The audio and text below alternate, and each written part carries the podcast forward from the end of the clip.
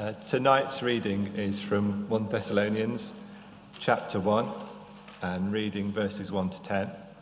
Um, it's on page 1186. So 1 Thessalonians chapter 1 and starting at verse 1. Paul, Silas, and Timothy, to the church of the Thessalonians in God the Father and the Lord Jesus Christ. Grace and peace to you. We always thank God for all of you, mentioning you in our prayers. We continually remember before our God and Father your work produced by faith, your labour prompted by love, and your endurance inspired by hope in our Lord Jesus Christ. For we know, brothers loved by God, that He has chosen you, because our gospel came to you not simply with words but also with power, with the Holy Spirit, and with deep conviction. You know how we lived among you for your sake. You became imitators of us and of the Lord. In spite of severe suffering, you welcomed the message with the joy given by the Holy Spirit. And so you became a model to all the believers in Macedonia and Achaia. The Lord's message rang out from you not only in Macedonia and Achaia, your faith in God has become known everywhere. Therefore, we do not need to say anything about it, for they themselves report what kind of reception you gave us. They tell how you turned to God from idols to serve the living and true God, and to wait for his Son from heaven, whom he raised from the dead, Jesus, who rescues us from the coming wrath. This is the word of the Lord. Let's pray before we begin this evening. Let's pray and ask God by His Spirit to help us to focus on the chapter we've heard read from Paul's first letter to the Thessalonians.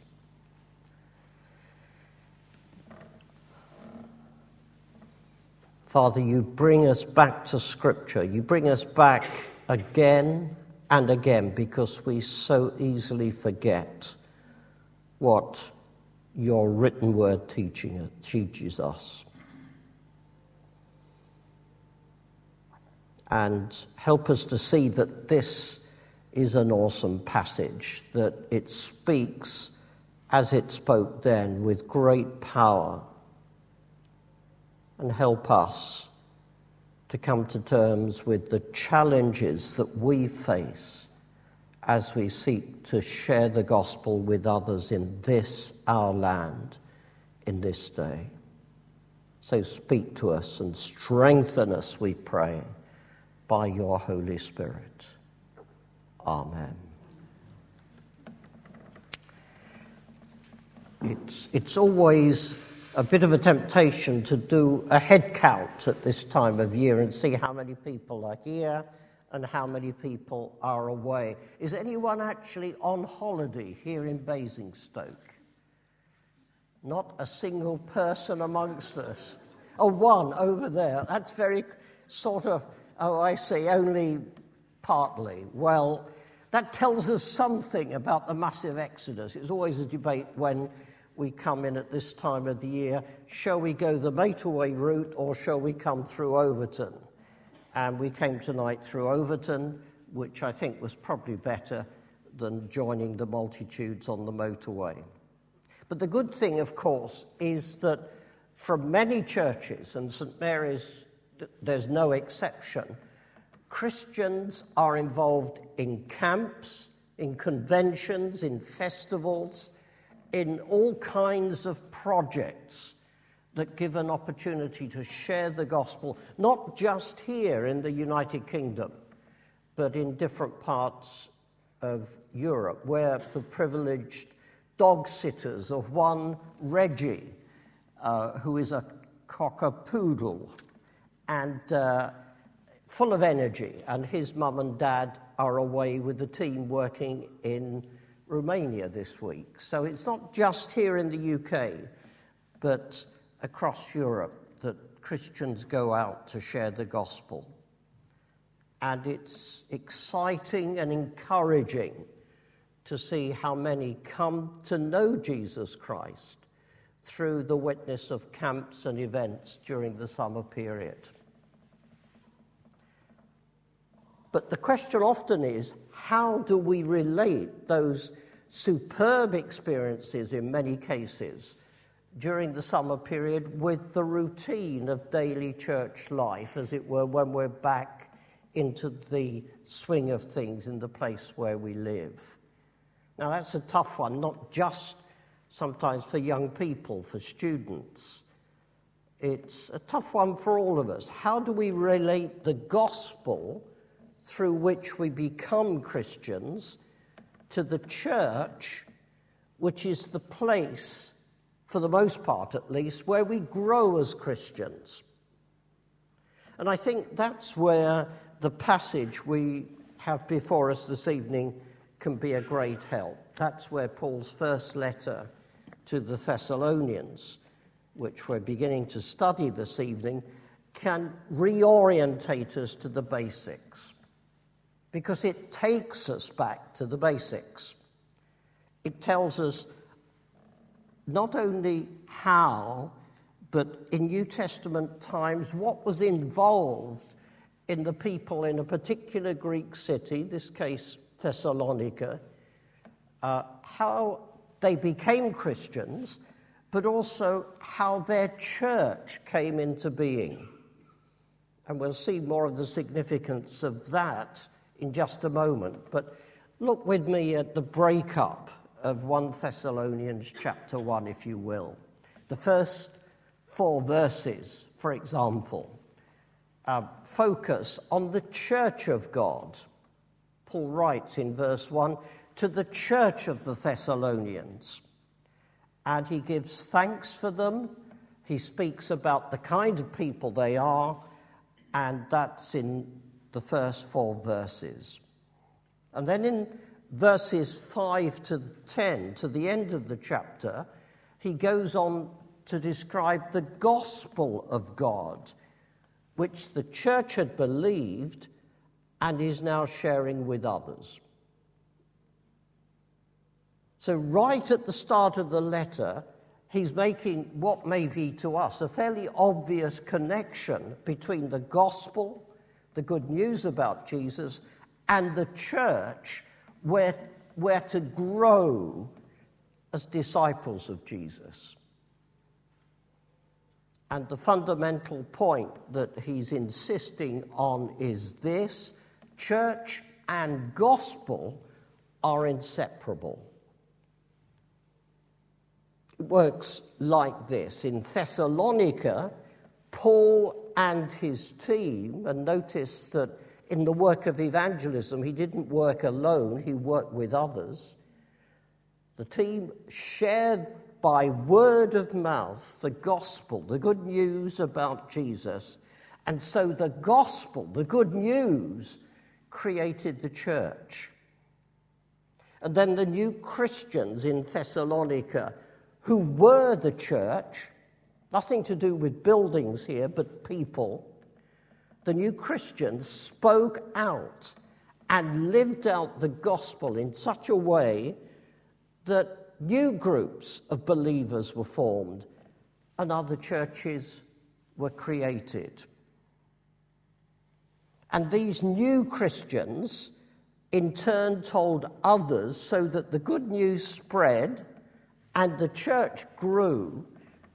So that Paul can write, if you look with me at verse 8, these incredible words The Lord's message rang out from you not only in Macedonia and Achaia, your faith in God has become known everywhere.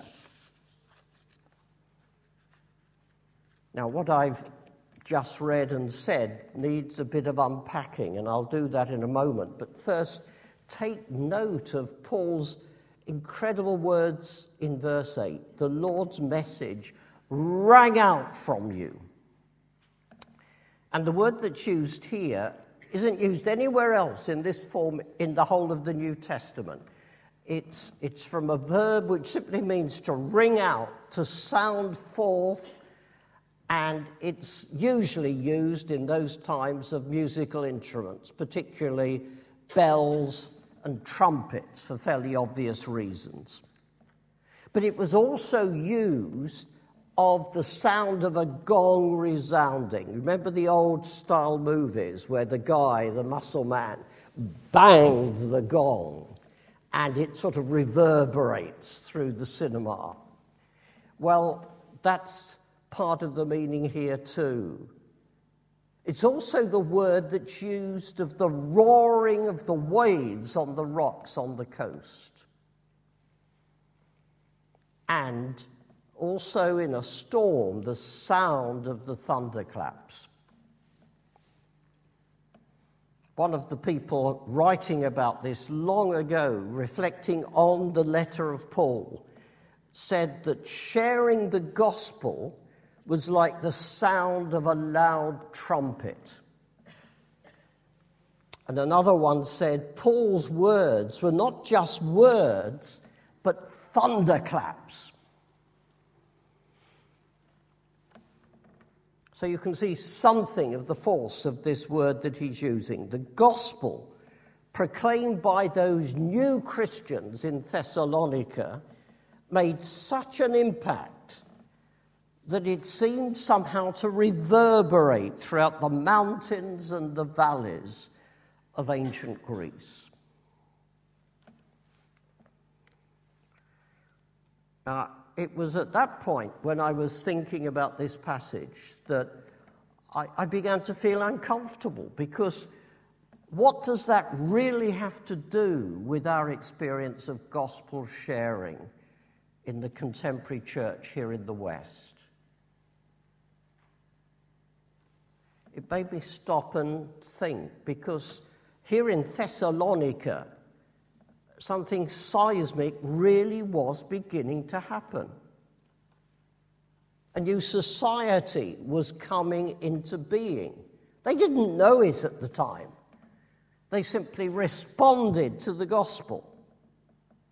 But these same people who heard the gospel and responded to the gospel shared the gospel whenever they could. They spoke about it.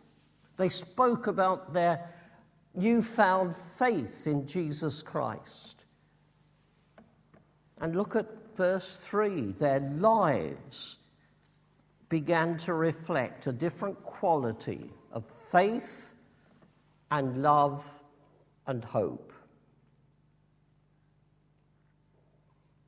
Now, their's a sermon or two, even in that bit, which I'll resist preaching this evening because the gospel bit Mike's grinning from there ear to ear if, uh, as I say that. You're obviously going to put your watch on and time me, but uh, um, that opening section tells us volumes about the church.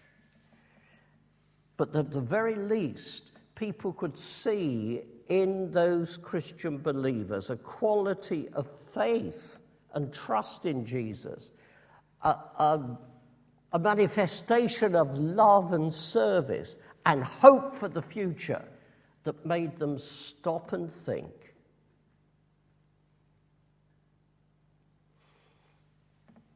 Now, of course, uh, we rightly ask the question since then, in the early days of the church, has this ever happened in some other part of the world uh, in the same way?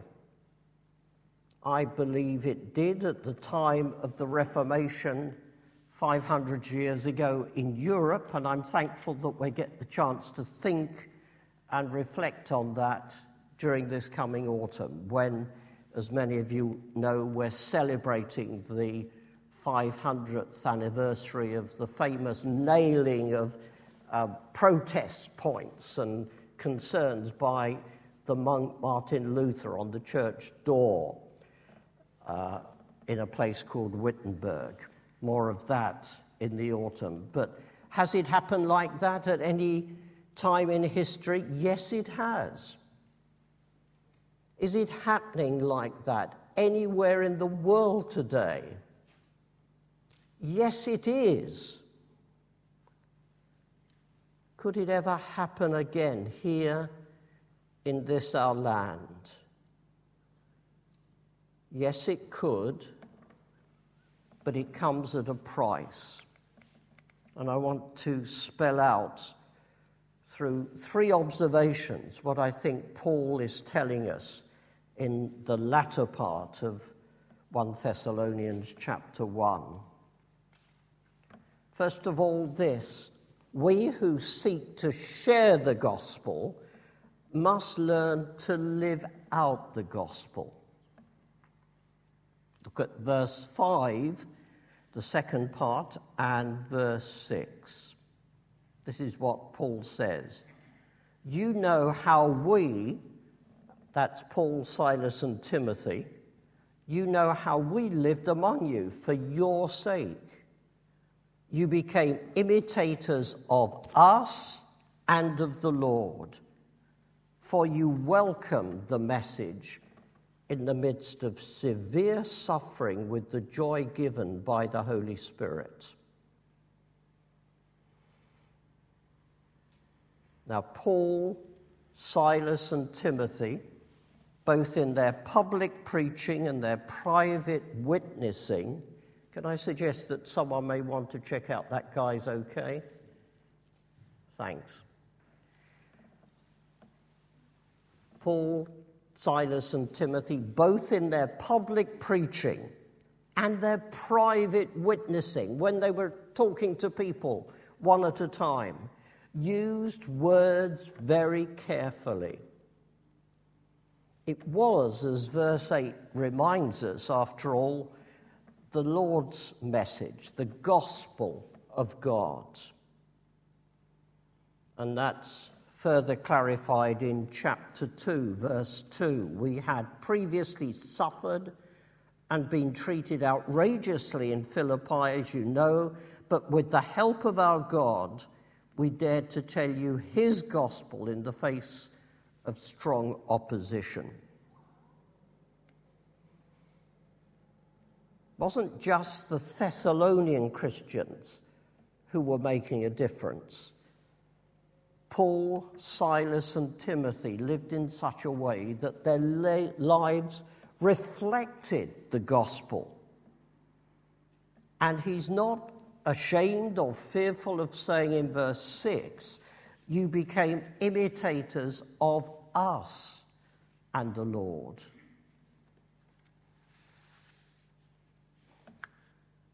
So, the first thing we note, the price it comes with if we want to see the land in which we live changed, is that we who seek to share the gospel must learn to live out the gospel.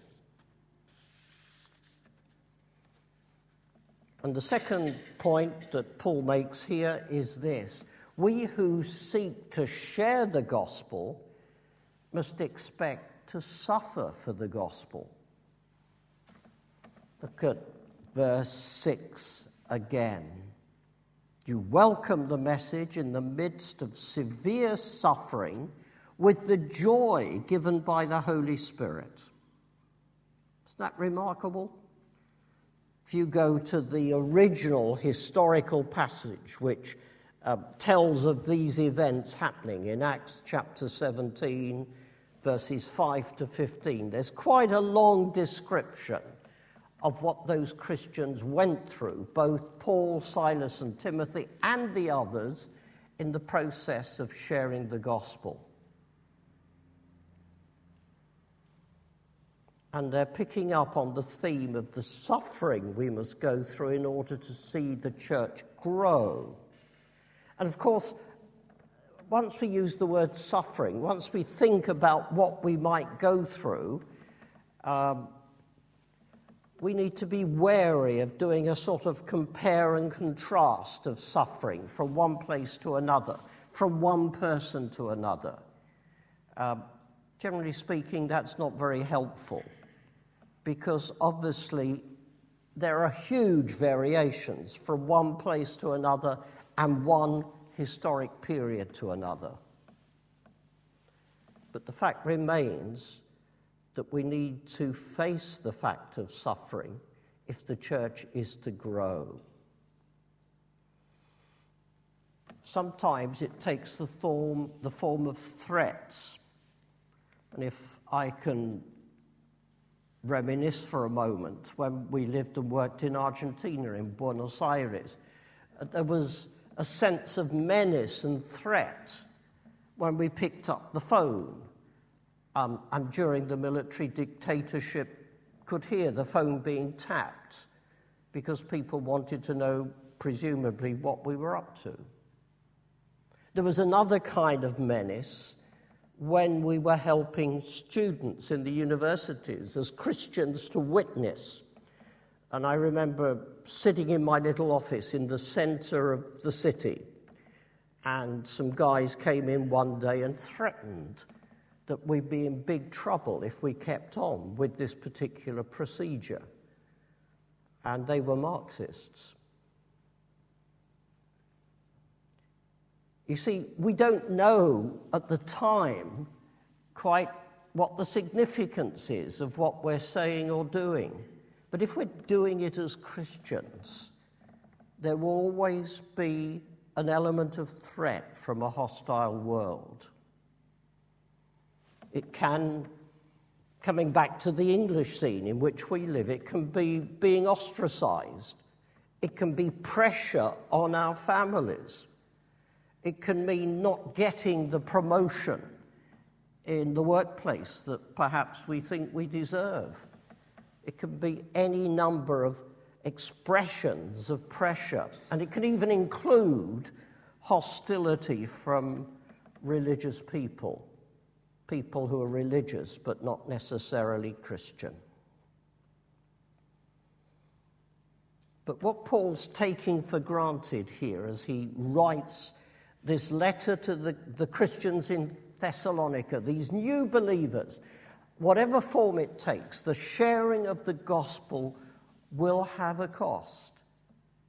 And we need to face up to that. We who seek to share the gospel must expect to suffer for the gospel. But do you notice too that quite uh, amazing added bit uh, in verse 6. You welcome the message of the Lord in the midst of severe suffering with the joy given by the Holy Spirit. Now, if all we sense is gloom, and all we do is look at the problems and the difficulties, um, Satan will get in and not only destroy our peace, but take away our joy. Uh, at the same time that the military in Argentina were in power, we ran camps in a coastal area called Villa Gesell. And it was a place particularly popular with young people. And the purpose of the exercise is that they would camp around the site we had during the day. We'd have teaching sessions, and they'd go out in the evening uh, from 8 o'clock onwards and just mill with the crowds in the area where the coffee, coffee shops and the restaurants were and they would seek to share the gospel. And they come back several hours later. And this was the remarkable thing tired, sometimes fairly battered as they got into conversation with people, but the overwhelming sense was one of joy. And it was quite difficult to stop those debriefing sessions that we went through day after day as they came back. Because within the struggle of sharing their faith, there was also great joy, which came from the work of the Holy Spirit amongst us. So let's remember that the, the sharing, even if it's costly, brings us joy we who seek to share the gospel must expect to suffer for the gospel. And this is my third observation. We who seek to share the gospel must be passionate about the authentic gospel. Look at the second part of verse 9 and verse 10. This is what Paul writes. These are the people who've brought the message, he says, of how your lives have been changed, how the church has grown in Thessalonica. They tell us how you turn to God from idols to serve the living and true God and to wait for his Son from heaven, whom he raised from the dead, Jesus, who delivers us from the wrath to come.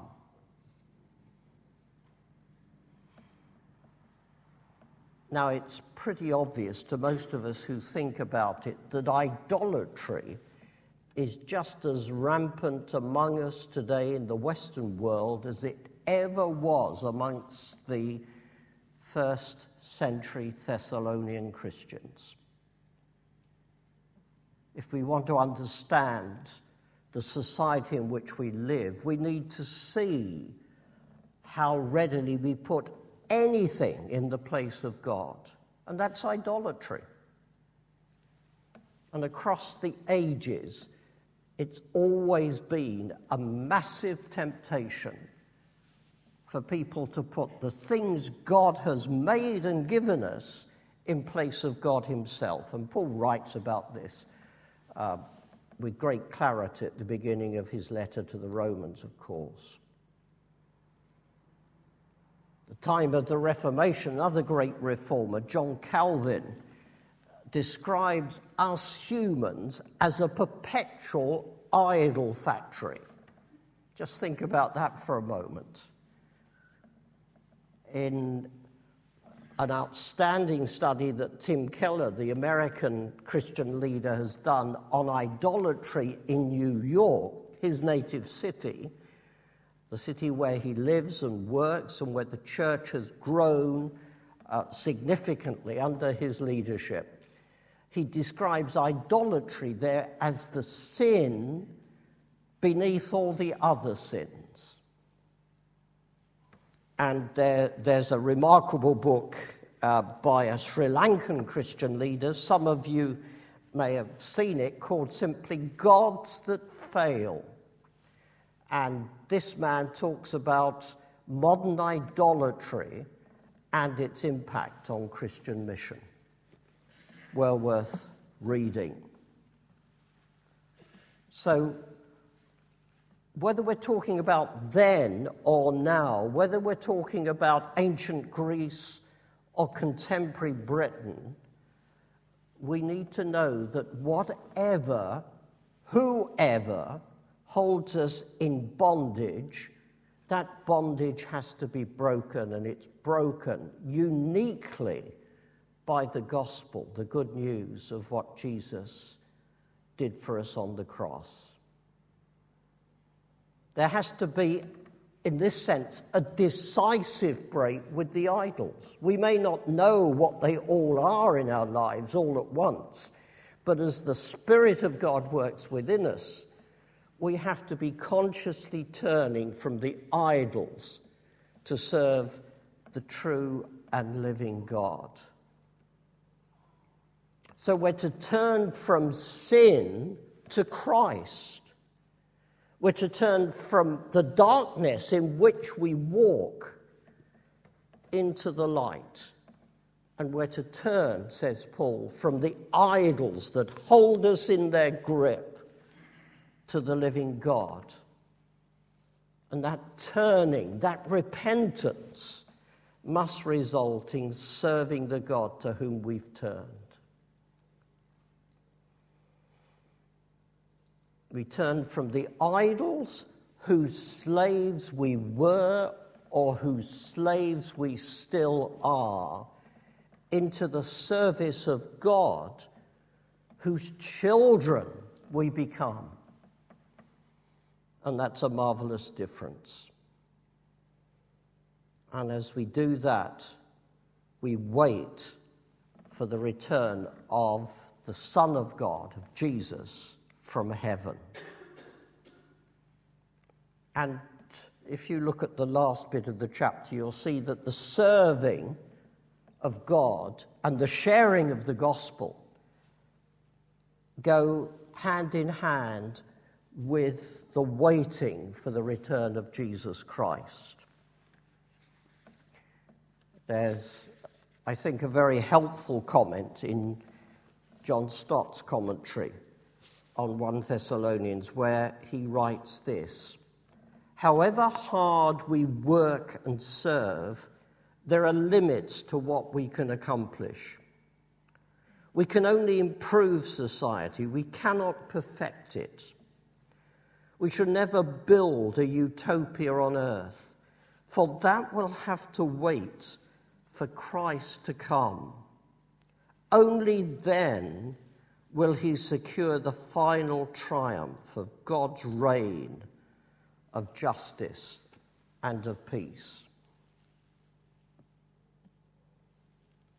You see, with the return of Jesus, God's justice will be manifest as never before.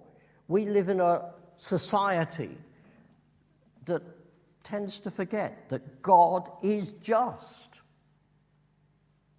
We emphasize his love over against his justice. In societies where Christians are downtrodden or deprived or ignored or marginalized, it's justice that their songs are often about the justice of God. And on that day of the return of Jesus, we'll see why God is consistently and wholly antagonistic to evil in every form. And however much in the here and now we may like to deny our accountability to God, on that day there will be no hiding from Him. Surely that should, should add a sense of urgency to way, the way we share the gospel with others. On that day, all of us will have to give account of the lives that we've lived. But says Paul, on that day, for Christian believers, Jesus, our Savior, Jesus, our protector, will also be our deliverer. On that day, we shall see the final triumph of God's reign of justice and peace. And for that, you and I should be working with all our might. Let's pray.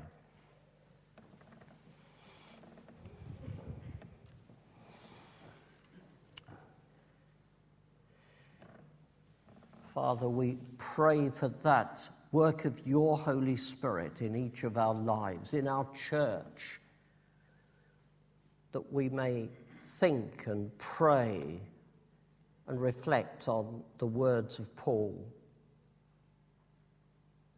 And that seismic shift that you brought about in that Greek city of Thessalonica as people like us heard the gospel and responded to the gospel. Work anew, we pray, in our thinking, our feeling, our lives, that we may graciously know the joy of your Holy Spirit, whatever the cost, as we share the good news with others. And we pray this for their good, for our good, and for your glory. Amen.